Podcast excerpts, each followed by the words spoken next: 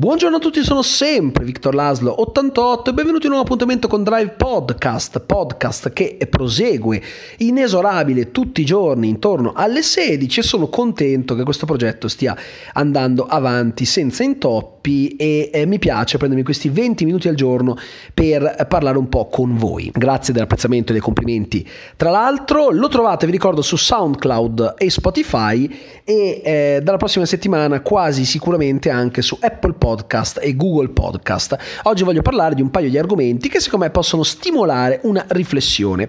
In queste ore mi sono posto una domanda, è giusto che il pubblico metta il becco eh, sulle produzioni che sono realizzate per il pubblico stesso? Ed è una domanda generata dal fatto che eh, non molte ore fa è stato finalmente rilasciato il nuovo trailer del film su Sonic che dovrebbe arrivare a febbraio. Eh, era previsto per questo mese mese, ma come sapete eh, tempo fa era stato rilasciato il primo trailer e il pubblico aveva rumoreggiato perché la CGI con cui era realizzato Sonic non era granché, ma soprattutto era il concept design del personaggio a lasciare molto a desiderare. Immagino che in tanti si ricordino quell'obrobrio mostruoso che eh, ha popolato gli incubi di tanti di noi e che a tutto somigliava fuorché a Sonic. Io capisco capisco perfettamente che eh, quando si realizza un film tratto da un videogioco bisogna necessariamente rielaborare un minimo il design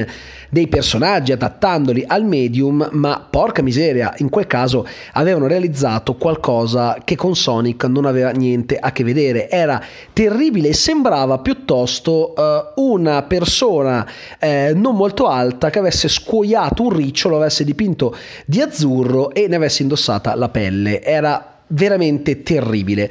Ora, oltre al fatto che eh, hanno migliorato il concept design, il character design, che secondo me è veramente azzeccato, è anche il trailer stesso ad avere molto più mordente. Io mi aspettavo lo stesso identico trailer, solo con la grafica del personaggio cambiata, invece è un trailer molto diverso e io sono abbastanza convinto che abbiano anche rigirato alcune scene perché l'umorismo e la comicità eh, che si vedono sono decisamente eh, migliorati migliorate. Quindi io sono convinto che abbiano eh, fatto un lavoro a 360 gradi per quanto riguarda eh, questo eh, personaggio eh, nel film. Quindi finalmente potrebbe essere il film su Sonic che i fan avrebbero da sempre voluto, che eh, viene realizzato un po' sulla falsariga del successo di Pokémon, eh, di Pokémon Detective Pikachu, che comunque era stato molto simpatico, anche quello era un prodotto che i fan del brand avrebbero sempre voluto e non ha deluso, citazioni a go-go,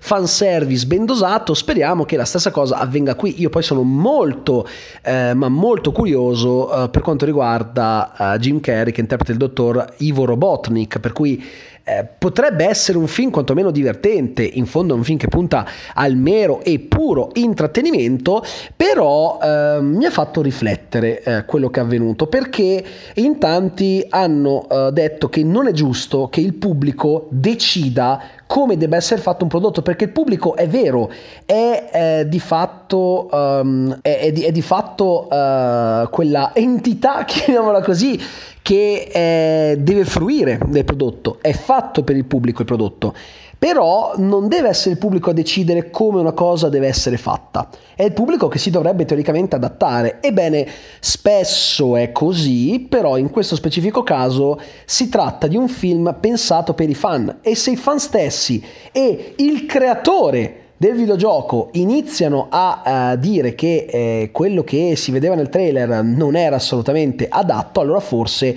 è il caso di ascoltare eh, queste opinioni e io credo che stavolta abbiano fatto solo bene ad ascoltare il pubblico perché eh, quel film era un disastro annunciato. Avrebbe anche potuto essere un gran film, ma eh, già solo il design del personaggio era deludente, eh, fin dal trailer, per cui è giusto che abbiano eh, rielaborato il character design del personaggio rendendolo molto più simile al videogioco, è anche più bello da vedere, è anche più simpatico. Io facevo fatica a um, vedere come credibile quella orribile versione di Sonic proposta nel primo trailer.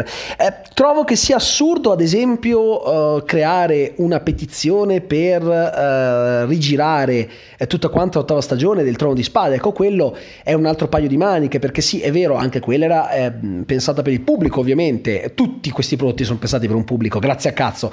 Però eh, lì si trattava di rigirare completamente una stagione, lì era una richiesta assolutamente folle. Qua invece si chiedeva di eh, prestare attenzione a un uh, design che eh, era di fatto rivolto ai fan, è normale. Poi certo questi film non sono mai rivolti solo ed esclusivamente ai fan e, e puntano a ehm, raccimolare anche un pubblico che di solito magari non si è avvicinato mai ai videogiochi, ma comunque eh, diciamo che eh, anche il pubblico più generalista non sembrava aver apprezzato eh, quel design, anche perché eh, credo che Sonic sia un videogioco talmente famoso che anche chi non ci ha mai giocato sa com'è eh, fatto il personaggio. Per cui in questo senso io credo abbiano fatto assolutamente bene. Quindi è, è, un precedente, è un precedente. Io temo adesso che ad ogni um, elemento discutibile che si vede in un film, il pubblico inizi a rumoreggiare sperando che la produzione faccia esattamente come ha fatto la produzione del film su Sonic. Quindi io spero che le persone capiscano che ci sono casi e casi e credo che questo fosse un caso rarissimo, non avevo mai visto una cosa che funzionasse così poco fin dal trailer. Quindi bisogna stare attenti perché è, un'arma in mano al pubblico questa e sta alle produzioni capire quando bisogna ascoltare il pubblico. Io credo che errare sia umano, ma in quello specifico caso non capisco cosa fosse saltato in testa a quelli che avevano dato il via libera per quel, design, per quel concept design, perché davvero non serve essere un esperto per capire che non funziona.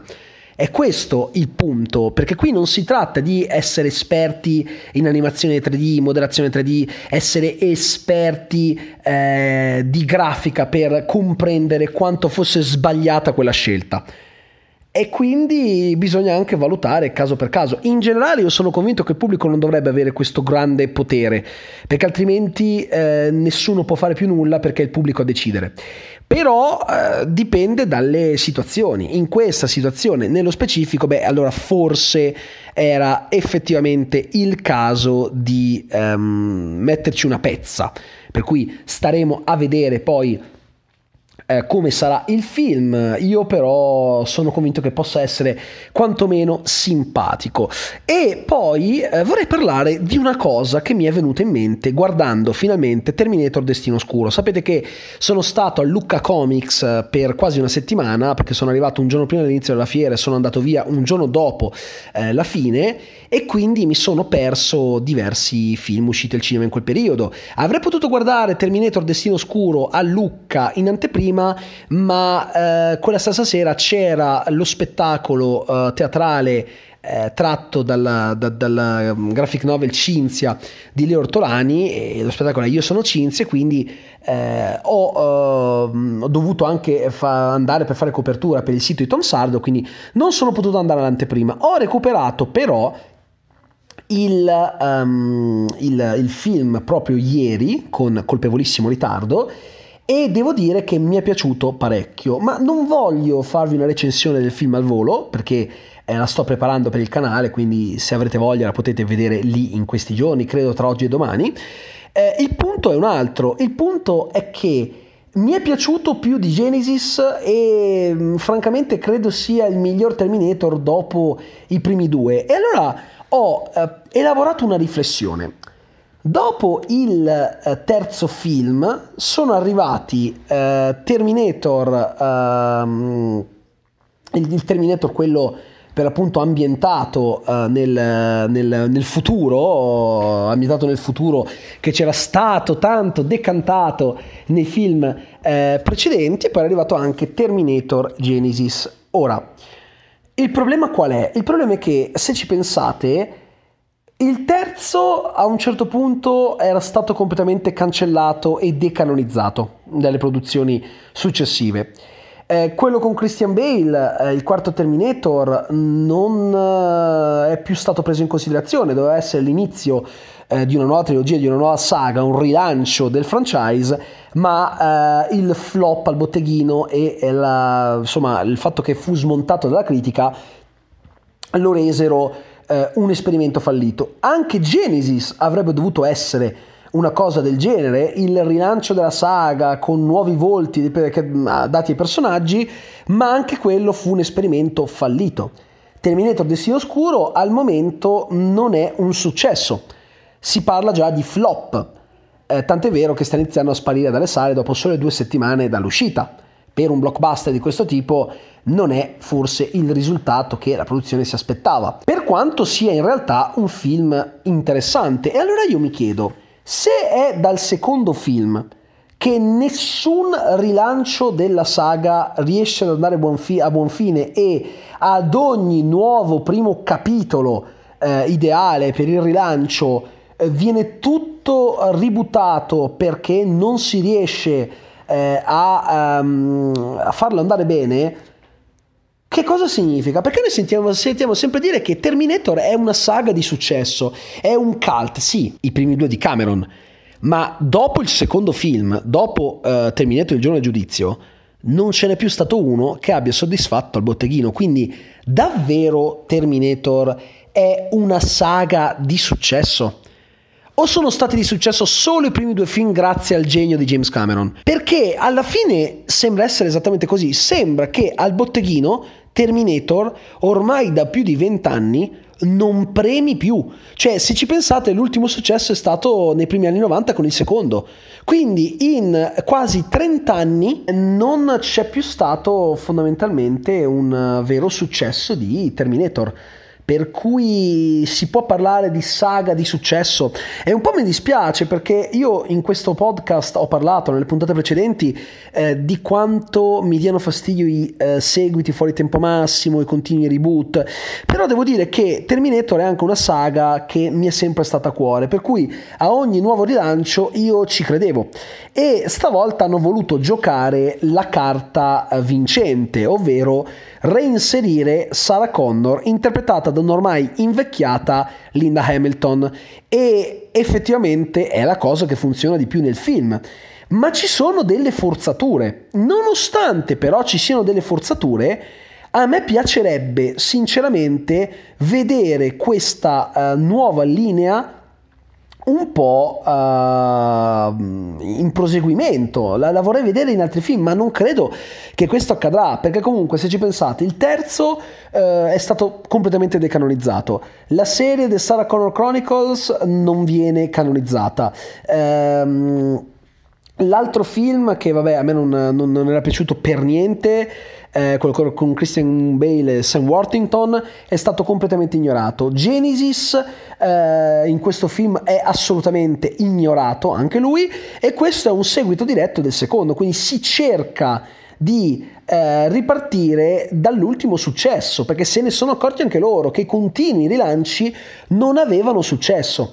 Non avevano successo, non interessavano al pubblico quindi ci hanno provato hanno voluto tentare eh, di riagganciarsi a quello che è stato il grande successo di Terminator senza tentare di eh, rielaborare la storia, senza tentare un rilancio che si allontani troppo da quello che era stato fatto in passato, ma anche così sembrano non essere riusciti a colpire il pubblico. Ed è un po' un peccato perché comunque le citazioni al secondo film si sprecano ma anche al primo in realtà e in buona sostanza le atmosfere sono più o meno quelle che Cameron aveva creato ormai parecchi anni fa quindi non riesco francamente a capire come mai il pubblico stia mostrando tutto questo disinteresse nei confronti della saga di Terminator. Mi viene veramente da pensare che il fatto che Terminator sia una saga di successo sia uno spauracchio che abbiamo voluto per anni ehm, mettere in evidenza, ma che non sia poi così tanto vero, perché se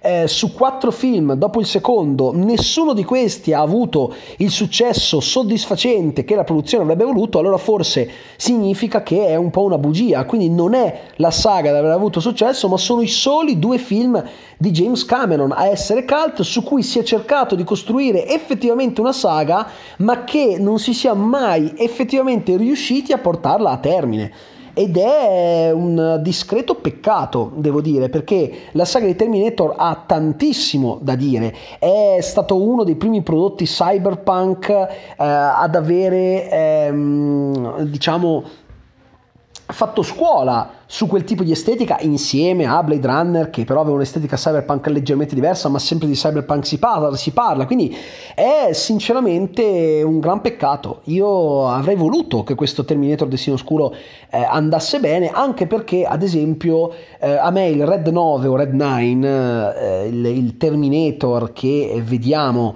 eh, dar, a cui vediamo dalla caccia ai protagonisti è interessante. È di fatto un'evoluzione ancora più inquietante del T-1000, però l'idea che eh, viene ricalcata è sempre quella. E quindi a me eh, ha messo anche una certa ansia l'idea di questo Terminator che è praticamente impossibile da distruggere esattamente come lo era quello eh, interpretato da Robert Patrick negli anni 90 per cui eh, i riferimenti colti li ho notati la regia non è neanche male Tim Miller secondo me ci ha messo del suo e sono veramente rammaricato del fatto che questi sforzi non siano stati notati. Trovo che ci sia stato un maggiore impegno rispetto a quello profuso in Genesis eh, o in altri film su Terminator realizzati finora dopo il secondo eppure sembra che questo non sia bastato a evitare il disastro. Per cui è effettivamente una saga su cui punteranno ancora Terminator. Dopo il quarto tentativo capiranno che forse non tira più presso il pubblico, che forse non è più di interesse come si è creduto in tutti questi anni? Chi lo sa? Chi lo sa? Perché effettivamente non ci è dato saperlo. Mm, se ci pensate è abbastanza eh, è abbastanza triste come cosa. Eh, sono certezze che si credeva di avere, ma che poi i fatti smentiscono. Per cui sì, eh, è sicuramente qualcosa su cui riflettere. E, e, quindi insomma questi erano due argomenti secondo me interessanti di cui parlare perché fanno capire come il cinema si sia evoluto negli ultimi anni, come il pubblico abbia iniziato ad avere sempre un maggiore potere e come alla fine le case di produzione a volte si debbano piegare alle esigenze del pubblico. E quello che mi chiedo è, è giusto che sia così? È il pubblico che deve piegarsi alle esigenze produttive o sono eh, i produttori che devono piegarsi alle esigenze del pubblico? Qual è la formula giusta? Io, come sempre, credo che la verità stia nel mezzo. Uh, il pubblico non deve avere troppo potere, ma è giusto che abbia voce quando eh, si tratta di questioni che lo riguardano direttamente.